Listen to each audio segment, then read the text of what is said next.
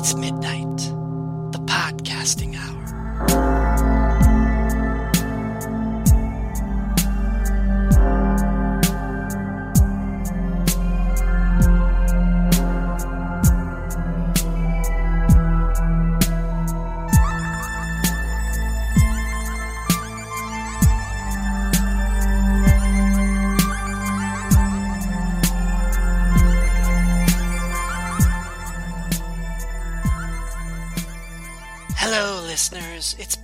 Frightful again.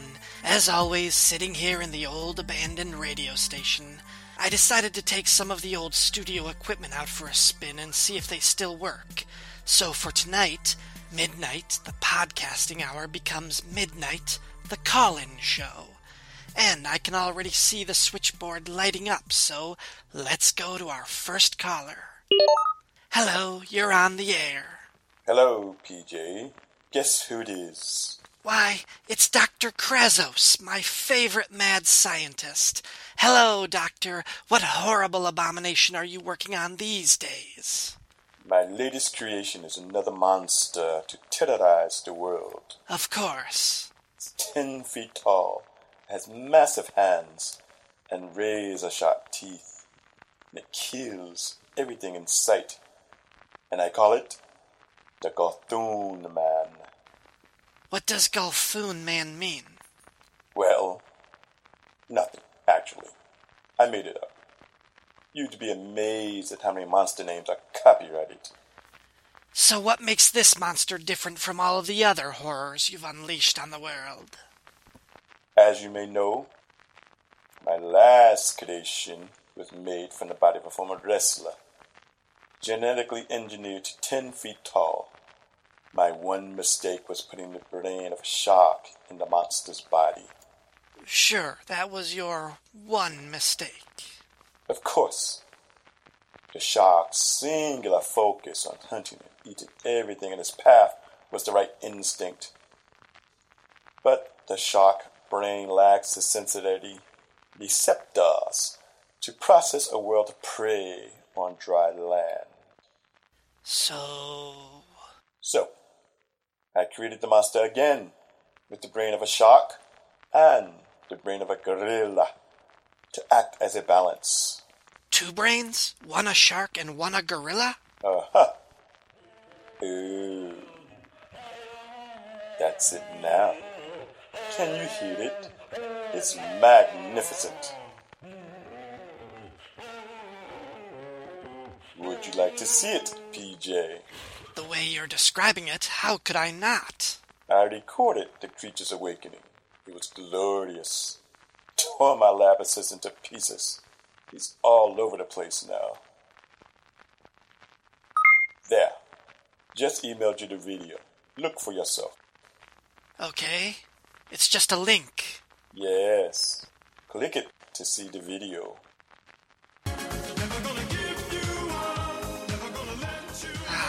Damn it! You created a terrible, murderous monster just as an excuse to rickroll me? You really are crazy, Dr. Krazos. Gotta admit, that was pretty good. Okay, next caller.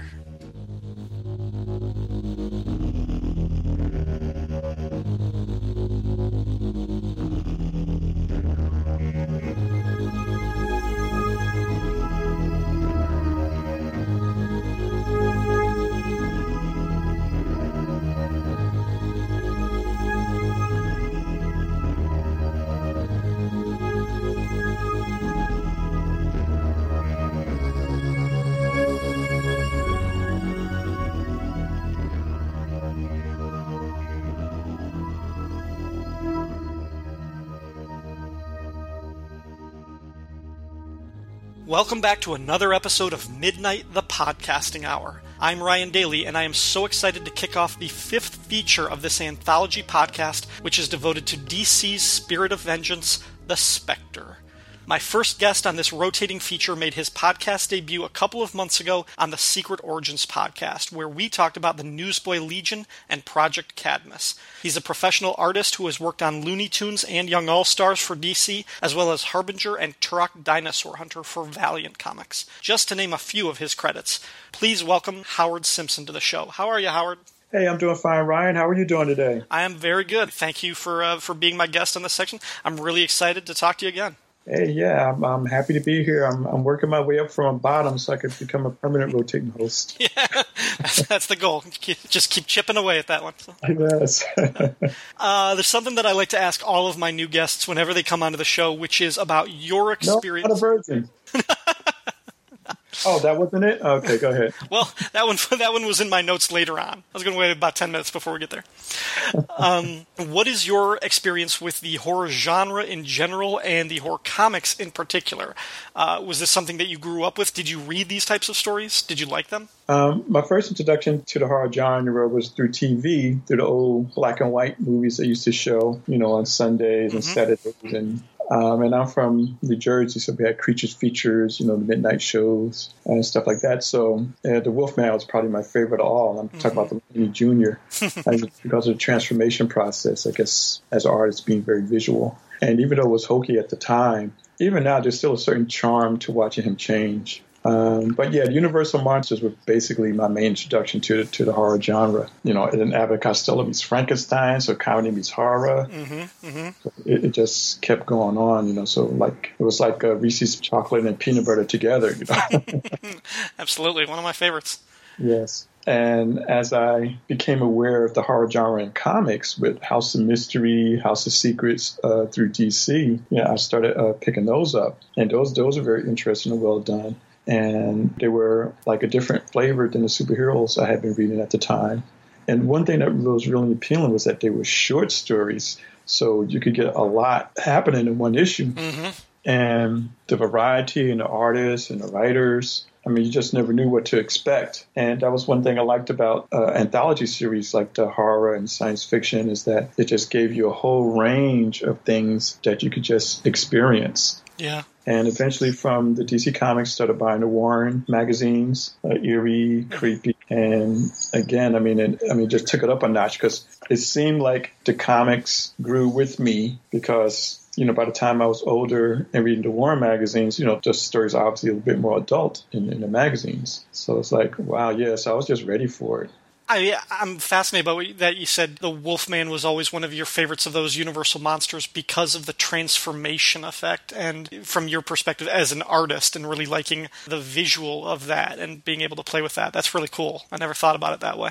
Yeah, yeah. I mean, because American Werewolf in London, mm-hmm. that whole movie was created just because they thought of a new way to do the transformation effect. Absolutely, and uh, and that's a payoff.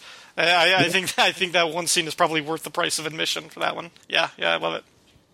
All right, as I said, Howard and I are here to talk about the comic starring the Spectre, a supernatural superhero who first debuted back in 1940. His origin was first told across issues 52 and 53 of More Fun Comics. It was retold in Secret Origins issue 15, and you can hear me and Gene Hendricks cover that story on the Secret Origins podcast, you know, if that was something you'd be into. I won't get into all of the details, but essentially, Jim Corrigan is a hard boiled detective in 1940 who gets murdered by gangsters. After he dies, though, his spirit is halted by a voice, ostensibly the voice of God, who sends Corrigan back to Earth to strike evil down with great vengeance and furious anger, you know, the whole Ezekiel 25:17 bit from Pulp Fiction. So Jim Corrigan comes back, but he's still technically dead. Whenever crime needs avenging, he sheds the look of an Irish cop for a pale skinned ghost with a green hooded cape. As the Spectre, he is supremely powerful. He can do pretty much anything to punish the wicked, and as we will see, he can get awfully creative in his retribution. Uh, so, Howard, what is your history with the Spectre himself? Like, do you remember how and when you first discovered this character? Oh yeah, definitely. And it's weird because I discovered him almost exactly the way he was written, like from the 40s, in, in chronological order, I should say, uh, because I read the original Secret Origins uh, reprint when it was just reprints and not yep, news, yep. and that was when I, I, first saw the Spectre, and they had both of the more fun comics in one one issue. So, so I mean, um, it was interesting the, the concept, but the art was so weak. Mm. And interestingly enough, Jerry Siegel, yeah. of Superman, created the Spectre, and they had been with Siegel and Shuster had both been working on more fun comics and left it to create Superman. So they left in issue 32 of More Fun Comics, mm-hmm. but then Siegel came back in issue 52 of More Fun Comics to create the Spectre with Bernard Bailey. And Bernard didn't quite have the the style, the jazz that, that Shuster had uh, for John. So the stories seemed pretty bland at the time that I read it. So Spectre never really became one of my favorite characters at that time. Now, after that story, I saw him in Justice League, you know, with the Justice Society. But again, he wasn't really used that much. Mm-hmm. And again, because he was so powerful, you know, they kind of just inhibited him or just had him stand in the background with Dr. Fate. You know, they were just both standing in the corner where they both could solve everything, you know, with a wave of their hand. So again, not really feeling the Spectre. Mm-hmm. so then I came across some reprints from his showcase uh, run and his own series. So the one from the '60s. Yes, from the '60s. Yep. And again, these are all reprints. So I'm, I'm counting them in, in, chronological order, not in, in real time, in a very condensed amount of time. So, and so I didn't see. Uh, so again, I, I, wasn't reading every story in order for, in Showcase and his series because his, his series I think only lasts like eight issues or something like that. Yeah. So you know they were just reprints into to giant size or whatever. So he became a little bit more interesting because he's battling supernatural, you know, this great Murphy Anderson art. And I still haven't seen the Neal Adams issue, and I'm gonna have to go make an effort to to read those. So, but still, you know, nothing really like it's like was like jumping out at me about the Spectre. But then came Adventure Comics 31. Oh my goodness. oh my goodness. When I sat and read that first issue, it was I, I, I felt dirty. I felt how how are they allowed to do this in comics? And then every issue after that, it was like I was looking around, feeling like I would get caught, like something wrong here.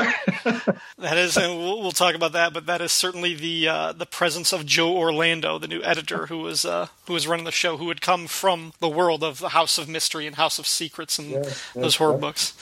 Yeah, I mean, throughout more than 75 years of publication, the Spectre has had some really impressive runs by talented creators. I mean, you mentioned he was created by the guy, same guy who wrote the first Superman in the 90s, you had the Spectre stories by John Ostrander and Tom Mandrake, which are wonderful. I love those books. Um, you got this one kind of right in the middle by Aparo and Michael Fleisher.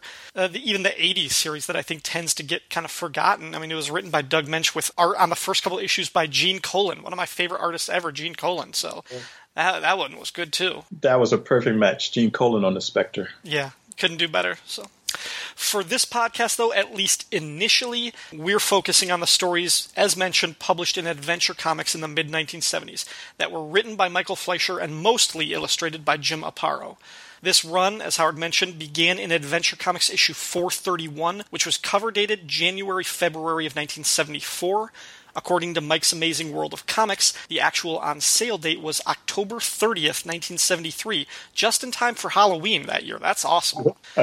uh, the book was edited by Joe Orlando and cost only 20 cents. The comic included two stories, the lead featuring the Spectre that we're going to be talking about, and a backup story called Is a Snerl Human that one of my listeners keeps asking me to cover on this podcast, and I'm sure I will oh, get around to it eventually. That, that Alex Toth story, that's mm-hmm. great. But for now, the cover to Adventure Comics 431 is by Jim Aparo. It depicts the Spectre looming large over a man who had been holding a rifle, but has dropped it because his hands are melting into a flesh colored pool. What do you think of this cover? Well, the cover is deceptive because we haven't seen the inside yet.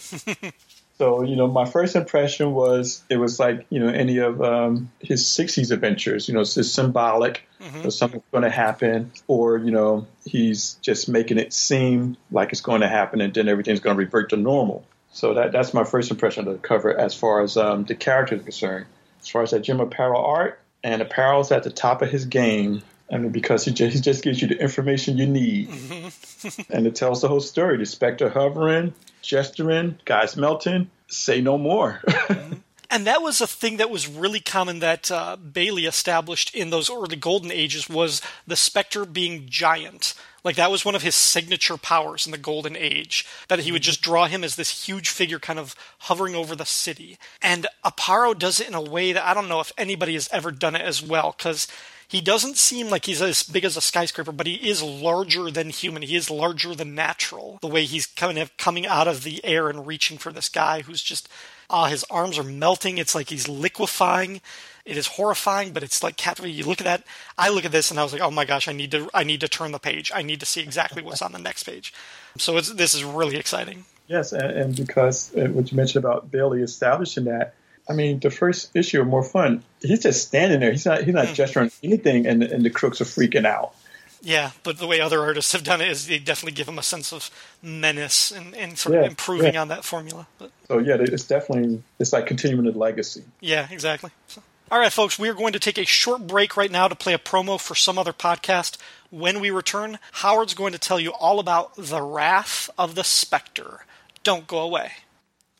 When you think of podcasts about religion, you probably think of this.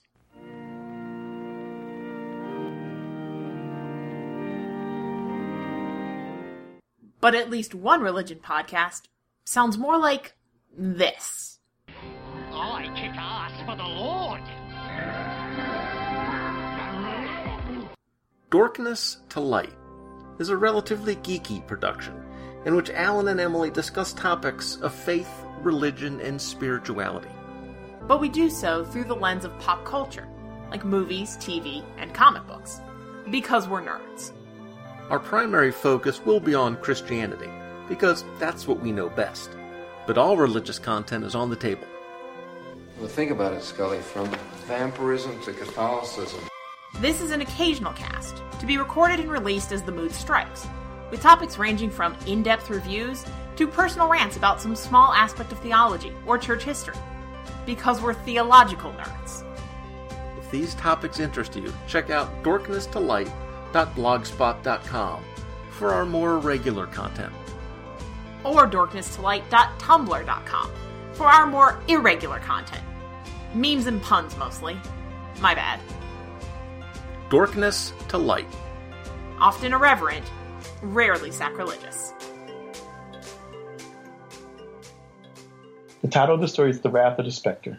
The script is by Michael Fleisher, art continuity by Russell Carley, and editor is Joe Orlando. And Jim Aparo did the art, and even though it doesn't receive credit, he did the lettering also. Now, art continuity is a weird thing. I never saw that before or since. But basically, what they should have just said is that he did layouts. Mm-hmm. I mean, basically. So I don't know why they came up with that weird designation for it. Now let's get to the story. An armored car is rolling. A mass posse shows up with fire grenades and uses them. The rent cops say, Okay, player, you got us. Don't shoot. Rat a tat tat. One thug murks them all. Hey, Fritz, you didn't have to shoot them. Fritz says, Ah, shut up. Dude looks like the cops. I hate cops. Go get the cabbage. The fuzz rolls up, spitting heat. Bang, bang. One thug gets hit. They tagged Pete. Fritz says, Don't worry about Pete. Rat tat tat. That mofo waxed Pete. Now that's gangster. 5 lets them go because they can't compete against submachine guns and calls it in. Send the meat wagon. Lieutenant Corrigan finds a clue at the scene the business card for an antique shop. Stupid crooks. Back at the Thug's hideout, they get crunk and say Fritz didn't have to ice Pete like that. Fritz says, Ah, shut up. We're all budget with more Benjamins now, so lay low. The crew wimps out and says, Anything you say, Fritz. Charlie goes back to his 9 to 5. Dun dun dun, the antique shop. Corrigan shows up to the antique shop. Charlie is like, hey, what's cracking? Corrigan mad dogs Charlie and tells him to spill his guts about the armored car heist. Charlie goes for his gat and tries to bust a cap in Corrigan. He fades away and tells Charlie, don't even trip. Charlie's tripping.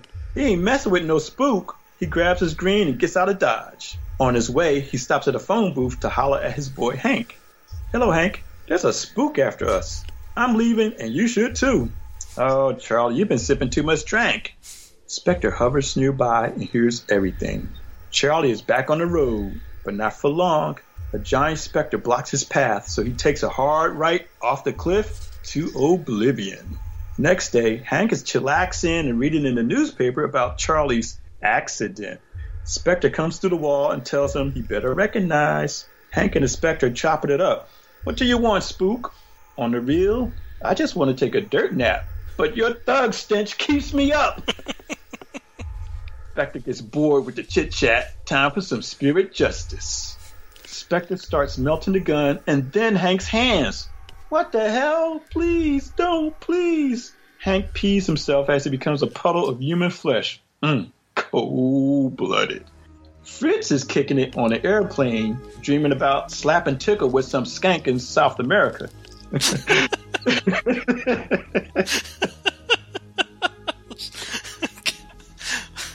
Well, well said. Sorry. Sorry. Keep keep going. the Spectre appears from Fritz's pipe smoke and lays down the law. I have come for you, villain. Look into my eyes and die. Fritz is like, I ain't no fool. I'm not peeping your peepers. He shoot. He shouts to the people around him, "Hey, this man is threatening me!" But the passengers can't see the Spectre, so they think he's been smoking too much chronic. Fritz goes all cray cray and grabs a fine honey and puts a gun to her head. I'll kill her. I'll do it. Spectre doesn't miss a beat. You can't really deal with someone who's hiding behind a skirt anyway. Lights out on the plane. Lights back on. Fritz is just bare bones holding a gun. Everybody on the plane loses their damn minds. Therapy attendance is about to go up. Next morning, Corrigan is back at his daily grind, getting his ass chewed out by the police chief because he hasn't found the robbers. Corrigan says, Don't worry, chief. They don't stand a ghost of a chance. wink, wink, nudge, nudge, say no more. The end. Oh man, I gotta put you on retainer and have you do all of my story synopses. Hey, I would love them. They're fun. All right. Uh, thank you very much for that. That was great. Uh, Welcome. everybody back on the Secret Origins podcast was clamoring for you to do another story synopsis, and I, I, I know they're going to love to hear that one. So, all right, diving into the issue. Um, right from the first page, uh, just I, I love the opening splash page, and it's just a, a, a kind of like a poster shot. We get a plane flying through a stormy night sky, the Spectre huge coming out of the clouds. We get the Wrath of the Spectre, sort of wavy title, and what I really like about it is Aparo seems to use more of a, a harder line edge on the hood and the cape and his gloves, but on the Spectre's body, on the pale part, on his arms and his torso, it's not as defined. It looks a little bit more like it's kind of coming out of the clouds and a little bit more, like I just said, like just not as defined and a little bit less less substantial. Uh, and I just I think that's a really cool effect for the character. It is, and I was going to mention that myself because uh, the cover on this page, and, and and he picks strategic moments to do it because he doesn't forget that he is a specter and he's a ghost, and visual just is his way of communicating that by having the, the white parts of his body almost become parts of the background or very less defined and, and not having a hard edge line around them. You know, he lets the form just emerge from the background. In fact, it almost kind of looks like he's coming out of one of the lightning bolts. There's like a, Yes. a point where the lightning, the yellow reflecting off of his trunks, but it seems to sort of kind of be bleeding into the edge of his ribs too. Like it's almost a part of him. So, Ezzy, I mean, I love the design of the character. It's such a, a cool, simple thing that you'd get out of the Golden Age. Um, I like the fact that his cloak has a hood, but also a collar. Yeah, Like that's, that's such a like. I don't know if I've I don't know if I've seen that anywhere else. This is definitely distinctive, and it, again, it's something goofy that will only be done during the um, Golden Age. Well, I mean, in the recent incarnation, they got rid of the little tie, you know, because he had these little strings that hung down also. Yeah. So it really looked like, you know, it was like he was like a green red right, a green riding hood. Yeah. He tied it on. I'm going out to kill some robbers. Okay, God, bye. and something else about Aparo's vision of this character and the Spectre with his hood. If you look back at the earliest images that Bernard Bailey did, the hood always made a little bit of a widow's peak in the center of his forehead, but it's so much more angular, so much more pointed and menacing the way that Aparo draws it. And that would really be the signature that a lot of artists in the future would replicate and kind of give it a little bit more of that jagged edge, widow's peak. Uh, and I, I think it's great. I think it's a great touch for the character. Yeah, and also uh, Aparo's is also playing with some some visual uh, trickery here because the hood shape never matches the shadow. Mm-hmm. You know, so he has a whole different shadow. You know, just so he can have you know those those blank eyes, Right. You know, which he uses for his death stare. Yeah, yeah, yeah. He has like we get that when the uh, when he shows up on the airplane when he's confronting Fritz. He has that moment where you see the skulls in his eyes, and again, that was a visual motif that went back to the Golden Age. That every artist kind of uses that when. I, I mean, I called the Spectre earlier like the Spirit of Vengeance, which is a title usually reserved for Ghost Rider over at Marvel Comics, who has his own little penance stare. And it's kind of funny that they both have this kind of uh, effect, this power thing that seems to be stemming from what their eyes can do when Aparo did it, I mean, this this was definitely the most dramatic Death Stare I had ever seen Yeah. uh, up up until this point. Getting into the story, I love how this starts off. I mean, it's an action-packed story. I mean, the, the whole story, we should say, is only 12 pages, by the way. Uh, and it moves briskly. It, it moves a clip. More is happening Yeah. than the pages cover. Yeah, yeah, and actually, with the with the first page being just a splash, it's really the story. The meat of it is just eleven pages, and the first two of those are we just have like this highway robbery of these you know gangsters with machine guns and grenades taking out an armored car, riddling the cops with bullets. I mean, this is clearly the Spectre lives in a world of violence and murder. Uh, so we're going to see it. This is definitely different than what people were getting in Superman and Batman comics of the time. Yeah, this is just setting up so that uh, when the Spectre does meet out justice, it's definitely justified. It's like, okay, these guys deserve it. Yeah. You know, there's no in between. There's no hope for redemption. And also, both Fleisher and Aparo, I mean, they really did their homework for the Golden Age. Uh, I'll talk about the uh, Fleisher stuff later, but starting off with Aparo right here, um, because one of the things they did in the Golden Age artists, they had these thick borders and it's, Aparo brings it back here. You know, so again, it's, it's harkening back to to the legacy of the Yeah. character and, and bringing it forward. Yeah, the And- panel borders. You're right. I, did, I didn't even notice that, but I do see it now. This is why I'm here, Ryan. Here. Thank you, everybody. Leave your tips at the door. You, you have the background. You have the eye for this thing. You should be catching these things. And also, for an action-packed story, I mean, there's there's no heroes jumping around. There's no fist fights. Mm-hmm. And this is why Aparo is at the top of his game and the right person for this book because he can draw a car moving like nobody's business. Oh yeah, And I mean, he knows how to draw figures in action and movement. I mean, even though they're just, I mean, like just just look at the first page. I mean, the stance of the guys, you know, before they release the, um, they're they're off balance, but you know, they're about to fire. I mean, they're like coiled like a lion ready to spring, and then and then the rent cops, you know, spilling out of the the back of the truck. I mean, there's no stiff figure anywhere. no, you're right. So then we get Corrigan shows up, and he does find the the business card, the antiques dealer shop card, uh, in in one of the goons who was murdered by his buddy Fritz because he he got shot and wounded. So they're like, well, we're leaving this guy behind, but we're not going to let him talk. So they kill him off. He's got a card for Golden Age antiques. I thought that was a nice little uh, nice little egg. So. So now they're kind of hitting it over the head. Yeah. You know, like being too obvious about it. But, you know, for readers, that's probably a good touch. So you caught the very subtle panel border thing. I'm catching the very obvious hit you over the head Easter egg. Easter egg. um, and then we get this whole thing with Fritz, the leader of this gang, says, "Okay, we've got to lay low. You you go back to your garage. You go back to your antique shop. Oh, Fritz, what are you going to do? I'm heading to South America with the money. it's like, wait a minute, what? We just helped you rob a, an armored car and kill cops. Now you're going to party it up in South America while we go back to our day jobs? It's like, wait, it's like I, I wouldn't want to work for this guy anyway because he already killed one of his gang members for, Right, for getting right. shot. But this is like, dude, isn't the point of the robbery to have fun with the loot? Like, so, But obviously, Fritz is the brains because these guys are dodos. yeah, yeah, and he says, "I'll come back in a little. I'll come after I've wait after I've blown through all my cash. I'll come back and we'll plan another one." Yeah, yeah. So he tells them to lay low, don't spend your money, but I'm going to go out and have a good time. You know, then I come back later. so yeah, yeah. These these are definitely uh, henchmen. That these are the ones you want to hire when you want you know to do a job. exactly, exactly. Um, so then we get Corrigan confronts the first guy on page six. I love the bottom panel with the specter floating, kind of hovering around like mist around the uh, around the phone booth. it seems kind of funny. Like if you take away the the word balloon, the caption, you don't know what's happening. My first glimpse of it, I thought he was kind of emerging from the phone booth as this ghostly spirit, and it it kind of reminded me of a funny little take on the Superman thing, the classic Superman pose of like running Oh. on the phone booth. And uh, obviously, once you read it, you realize no, he's eavesdropping on the other guy in there. But I still, I just, I like the the look of him, sort of with his cape, sort of turning into a vaporous cloud around it. It's really cool. Now, my my first thought was that he was doing a Plastic Man thing. turning into the No, no, he was the car. 'Cause the oh, because the car is green.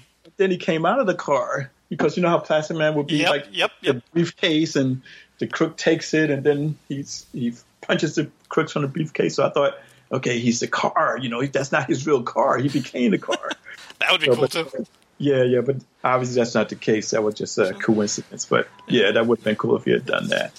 And so, but and the Spectre, I mean, right from this uh, first appearance on this page, he's toying with them all. Mm-hmm. He intentionally spooked Charlie, so some- Charlie would do something stupid. So Charlie does something stupid and gives him the lead he needs on the next guy. Yeah. Okay, so here's where my, my reference for Michael Fleisher going back and doing his homework because this happens where the car drives off the cliff. Spectre does that in More Fun 55. where the truck goes off the cliff. Now, in that case, it never hits bottom because we, we meet uh, the Spectre's nemesis, Zor, and he countermands uh, what's going to happen, so it never really hits. But this time, uh, Michael Fleisher lets it go off the cliff, and we know he's not going to survive that. Right, right.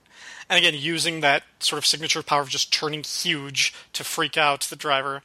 And Charlie goes crazy, drives off the cliff, that horrible fire explosion. And then we cut to the other gang member, Hank, who is sitting in his apartment with a poster on the wall that's the cover of Swamp Thing issue 5 by Bernie Wrightson, yes. which was also edited by Joe Orlando. So that was a nice little touch. a nice little touch, and also that had a supernatural because in that issue there was a witch um, who uh, tried burned at the stake. Yep, that's one of my favorite issues from that run, the early Yeah. Len Wein, Bernie Wrightson run. So, So- also, Hank is reading the Daily Bugle, He is. And why would Aparo do that? I mean, we have the Daily Planet, you have the Daily Star, you got the Gotham Gazette. Well, this is supposed to be the the title page establishes that this is supposed to be in New York. Uh, yeah, and on the first page, the the caption at the top, so Jim Corrigan, the toughest cop on the New York force. So, Uh, still, I mean, but it's yeah, the News. so yeah, why isn't Spider Man flying across? They were we're in the wrong we're in the wrong universe. Yeah, either Aparo was like making a play for, hey, uh, I like Spider Man, maybe you guys should like hire me or something. Yeah, or it's just a little joke, or he wasn't even aware of Spider-Man in the Daily Bugle right. because he was, he was a DC guy the whole time. Yeah, he was, and gosh, uh, well, yeah, he did lettering too, so he would have done the whole design of the the newspaper. Mm-hmm. Yeah, that's on. I don't, I don't know. Either that was just like a brain fart, like he forgot, or that was just an intentional kind of thing. Yeah, yeah, it could be one of those little bit in jokes. I, I've included quite a few in a lot of the stories I've done. So then Hank picks up a gun, uh, not just any gun. You know, he's got his like semi-automatic, and Spectre waves his hand, and it starts to melt, and then the hands start to melt too, and he screams in horror as he just turns into this puddle of protoplasm, and it's oh, it's gruesome, and and already we see the Spectre, the sort of color is fading as he's sort of vanishing from the scene, like to go off. Yeah, he's get- not hanging around. I mean, he does it, and then he's like off to the next mm-hmm. next. So then he shows up on the plane. He confronts Fritz.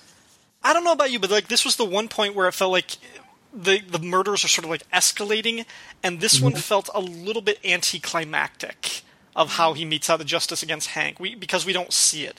The lights go out, and then we just see him as a bare skeleton, which is cool. It's a striking image. I mean, you look at it, you're mm-hmm. like, holy hell.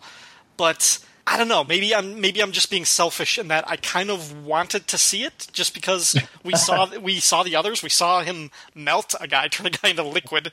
I kind of wanted to see him just like peel the skin off of this guy, but maybe that maybe that was too much. They're like, eh, it's still 1973. We can't go crazy in how much we show on a book for. Yeah, actually, like most of the best horror movies, leave stuff to, to the viewer's imagination. It's That's- even worse what you could possibly show. That's true. And I mean, it, it does it works in movies like Jaws and Alien, and and you the the fear of the unknown can be just as strong.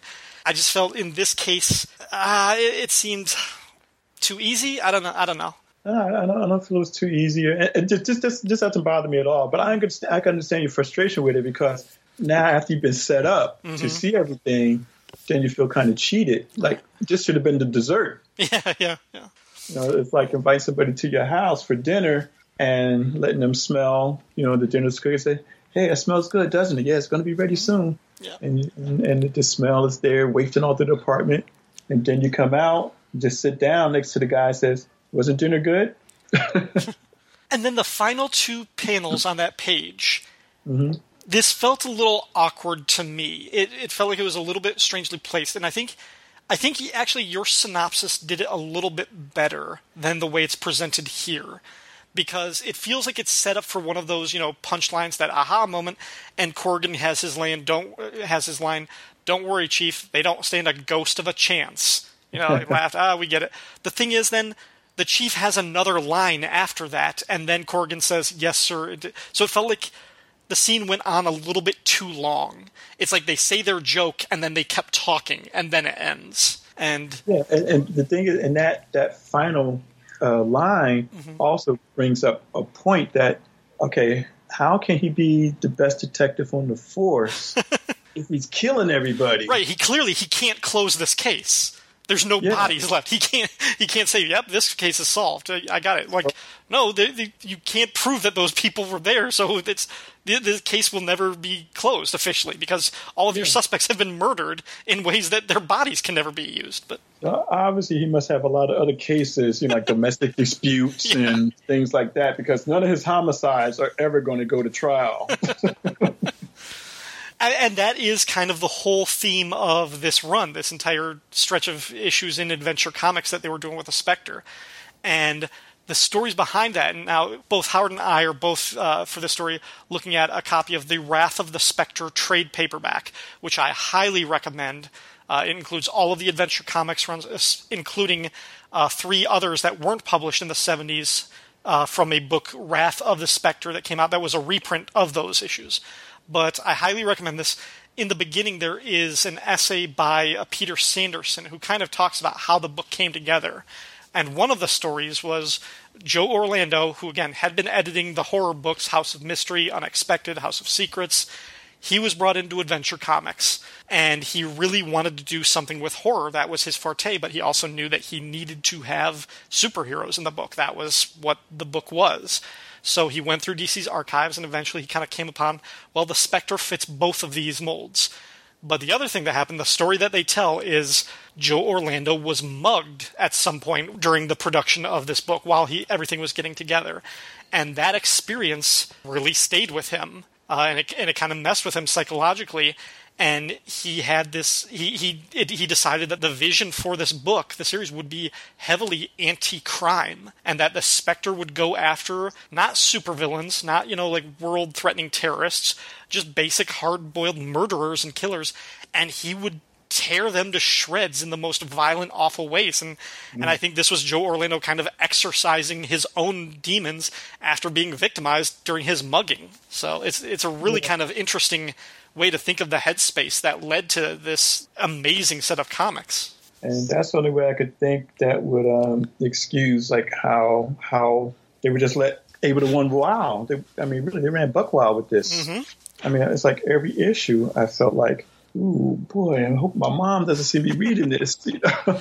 Yeah, and the the one thing is like it's it is always the bad people who are being punished the worst. I mean, we mm-hmm. see innocent lives, we see innocent cops getting murdered in the beginning, but the Spectre does bring justice. It is a terrifying form of justice, oh, but yeah, he brings it. now, the hammer of God. yeah. So So Joe, Joe Orlando's preference wasn't really superheroes. Mm-hmm. So it's really ironic that he chose the Spectre. And, and actually, he probably made him less of a superhero, more of an anti-hero. And in this case, before that became, you know, the rage. right, So right. He was definitely ahead of the curve here. And, and just as a, a side note, I came this close to work with Joe Orlando on a book. He was starting a new series, and I was one of the artists under consideration, and then it just didn't go forward. Oh man. I missed out. But you're right. I mean, he the Spectre in this is an anti-hero. This is the type of hero that we would see with the Punisher ten years after this, Yeah. and the type of characters that you know Marvel and Image that they really propelled into the forefront in the 80s and 90s. That anti-hero Charles Bronson Death Wish type of character. The Spectre was doing it back in '73, just with a sort of supernatural superpower set. Yeah, and he wasn't doing it with all this angst and, Mm-hmm. and um, you know, personal vendetta. Because actually, and this is another thing I want to tie that Michael Fleisher doing his homework. Because you go to page nine uh, when him and him and Hank are chit chatting, and Hank asks him, what, "What do I want?" And the Spectre replies, "I want to sleep forever in a nice warm grave, Hank. I want everlasting peace that is rightfully mine." and that is exactly from um, More Fun 52, where after just before he's being brought up by God, he says, "No, I just want eternal peace." Right. And God says, "No, I want you to do this job for me on earth." And so, and so, this this just shows that he still doesn't want to do this. But the only way he can have peace is to get rid of all the vermin. And again, this becomes his motivating factor of, and a justification for why he's dealing with these crooks the way he, he does. So they don't come back, so they don't go into re- the revolving door of the jail system or the legal system. You know, it's just like one and done. You know, I've got to move on to the next one and clear all this vermin off the earth so I can get some rest. and there is a cathartic sort of appeal to that. There is certainly. Uh, I mean, I'm I'm pretty liberal and think about like ca- I, I you know I don't support capital punishment, but eh, you know when you when you look at stories like this and and you know you watch like movies uh, like Death Wish and everything, you like to see the bad guy get killed and put down, and and there's I, I certainly see the appeal to that and how that on an emotional level that can be very strong and very powerful. And the release, you get it from these scenes, you get it from these comics. So Yeah, and that, that's what that's what made this such such a guilt read. It's, it's, mm-hmm. it's so visceral, and it's not something that a normal person would do themselves. But you do enjoy watching it happen. exactly, exactly. That's why we go to the movies. That's why we read the comics and the books and everything. Um, one other thing, part of the the creative team about here, Fleisher had been working for Joe Orlando on some of his mystery books. Like prior to doing this, he had been doing like a lot of like short horror stories in like the House of Mystery and such.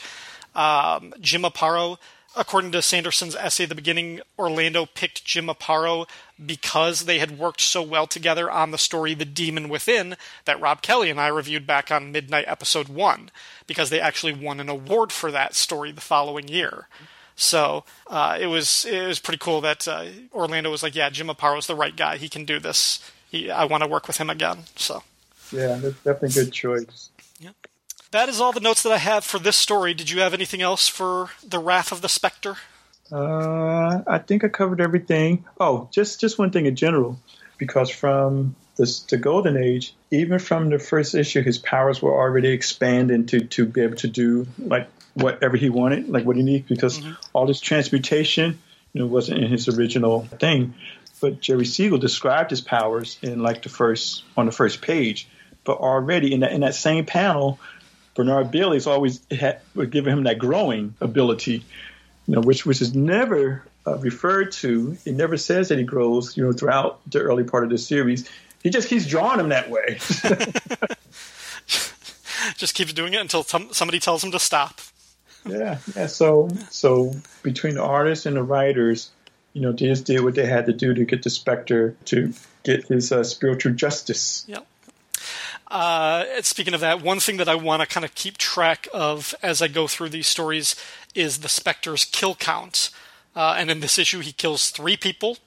He forces one driver off the road who dies in a car crash. He melts a guy, starting with the gun, then his hands, and then his whole body. And the last one, we don't see exactly how it happens because the lights are off, but he turns a guy into a skeleton. So basically, peels, yeah, peels the skin, the muscle, the tissue, everything off of him somehow. So pretty gruesome. Howard, thank you very much for being my guest on this episode of Midnight the Podcasting Hour. Where can people find you online, or what projects would you like to promote? Hey, you're welcome. I'm happy to be here. And you can find me online on my website, abadabba.com, and check out my web comics on Webtoon. I, I'm doing uh, something called Romantical Tales, and I'm taking the 40s and 50s romance comics and doing a satirical spin on them. So with some of my own comics. So if you like the synopsis, I think you like Romantical Tales. So check that out on Webtoons. Very, very cool. Thank you one more time. It was great to have you on the show. One more thing, one more thing. Yep. I have a Patreon page now, so you can support an artist. Very cool. Do that. Definitely. Thank you very much one more time. It was great talking to you. It's always um, talk to you, Ryan. I like these. It makes me feel like a fan, you know, to, you know, to chit and chat and go into these comics again. All right, listeners, I'll be back in a second with your listener feedback. Don't go away.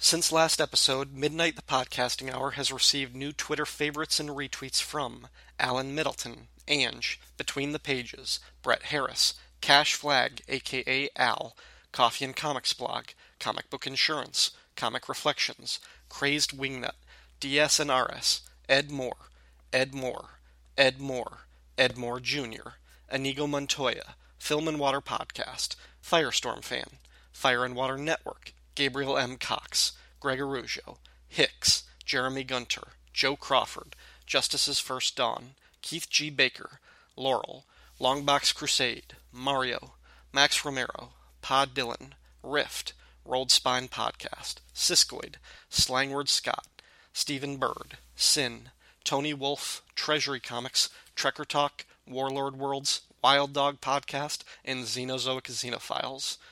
Facebook likes and shares came from Abel Padilla, A.F. Raul Gonzalez, Adam Stabelli, Alan Ricks, Al Sedano, Clinton Robinson, Chris Franklin, Coffee and Comics Blog, David Foster, H. Daniel Rybold, Jeremy Gunter, Keith G. Baker, Martin Gray, Matthew Parmenter, Max Romero, Mike Peacock, Michael Scadurlo, Pat Sampson, Rob Kelly, The Irredeemable Shag, and Silver and Gold Podcast. I've gotten a couple of new iTunes reviews in the last month, which are great because the more reviews, the easier it is for new listeners to discover the show. I, I guess, I mean, really, I just like the ego bump. The first review came from Nathaniel over at Council of Geeks, who said, a look at the DC horror comics of the 70s and 80s, complete with its own spooky opening segments before host Ryan Daly, who really needs to stop making the rest of us look so bad, and his rotating guests tackle such luminaries as Swamp Thing, Dead Man, and the House of Mystery. If you know Ryan's work, then you already know the show is quality. That's a good ego bump right there. Well done. The next review came from Chris Franklin. Ryan Daly has assembled a murderer's row of podcasters to discuss an often overlooked subgenre of DC Comics, the horror mystery characters. From one off tales of terror to household names like Swamp Thing, Midnight the Podcasting Hour covers every crypt in the vast DC universe. Plus, you get to hear original, chilling tales from host PJ Frightful. If you love comics in general and horror in particular, it's frightening to think you're missing out on this one. Thank you for that one, Chris. And lastly, we got a review on the iTunes UK page from Martalex. This podcast from the Fire and Water Network sees DC's library of spooky characters curated by PJ Frightful. The horrible host opens his rotting doors to Ryan Deadly Daly and creepy co hosts to discuss Swamp Thing, Deadman, Night Force, and more non series shorts culled from the likes of House of Secrets, Tales of the Unexpected, and Ghosts add random revulsion. So, dare you enter the podcast of pain? You know, just based on the voice of that review, I'm going to assume that Martalex is Martin Gray from Too Dangerous for a Girl. In which case, cheers, Mart. Ta for the kind words. Okay, let's see. Was anybody else talking about this show lately? Oh, yeah. I got a very nice plug from Pat Sampson, the host of Longbox Crusade, on his most recent episode. But the nature of this show stirred up a bit of controversy with Pat and his guest, Jared Alberic, the yard sale artist. Here's what they had to say. I hope you enjoyed the promo for It's Midnight, the podcasting hour, from a friend of the show, Ryan Daly. This is a new podcast that Ryan has started around Halloween time, so I've been enjoying the last three episodes. Hopefully, you can give it a try too and let us know what you think. I Now- just I haven't gotten to. I'm sorry to interrupt. No, I- go ahead. My bad, dude. No, go ahead. Oh, I was going to say I haven't haven't uh, gotten a chance to listen to that show yet because I just don't stay up that late. you know, so Yeah. maybe sometime. Is is it? Well, it's not live, is it? His Probably show? could listen to it. Yeah, probably Yeah. could listen to it whenever I wanted to. You could listen to But it. I feel like you should. You're supposed to listen to it at midnight. You know, I was thinking the same thing last night. Yeah. I was thinking, you know, because I when I listen to it, I'm like, I should listen to this at midnight. Yeah. and when it comes out, just to get that feeling, because Ryan does a great job of. If you get a chance to listen to this, Ryan does a great job of. There's like little stories uh, in in the beginning of each episode that he does. It's like Mhm. watching Tales from the Crypt. Oh, that's cool. Yeah. He does a little. I.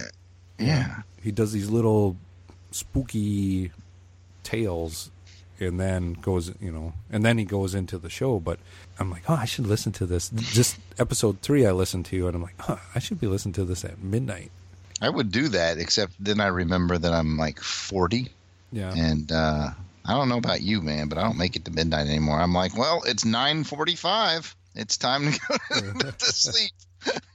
well well yeah i kind of make it to i kind of make it to midnight and then about four o'clock five o'clock i make it from the couch where i fell asleep back in The- right, right, right. I hear you. if you're listening to us, listen to Ryan's show. Um, just those segments alone uh, are well worth the listen.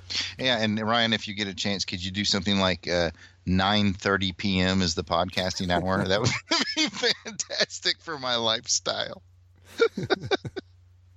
That's uh, what is it- what, what is that? That's um, senior time or whatever. Yeah, I know. I'm I'm 40 now, man. 9:30 is the podcasting hour at the latest. Maybe you gotta. Maybe you might have to move in order to um, go to the West Coast in order to. yeah, get there you go. There you go. Move to a different time zone. Well, I can't rebrand the show as 9:30 the podcasting hour, but if we last more than 50 episodes, we can put them in syndication weekdays after school. How does that sound? Oh, speaking of sounds, that one means I'll talk to you again in 2 weeks.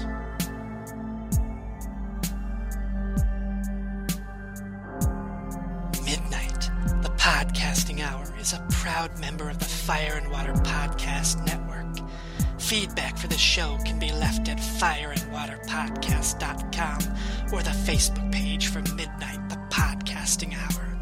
You can find Ryan on Twitter at RyanDaly01 or send him an email at rdalypodcast at gmail.com. Midnight, the podcasting hour, is not affiliated with DC Comics, and the views expressed belong solely to the speaker. Music for this podcast is produced by Neil Daly. Any additional music, audio clips, or quoted text is used for entertainment purposes, and no copyright infringement is intended. Until next time, have a good midnight.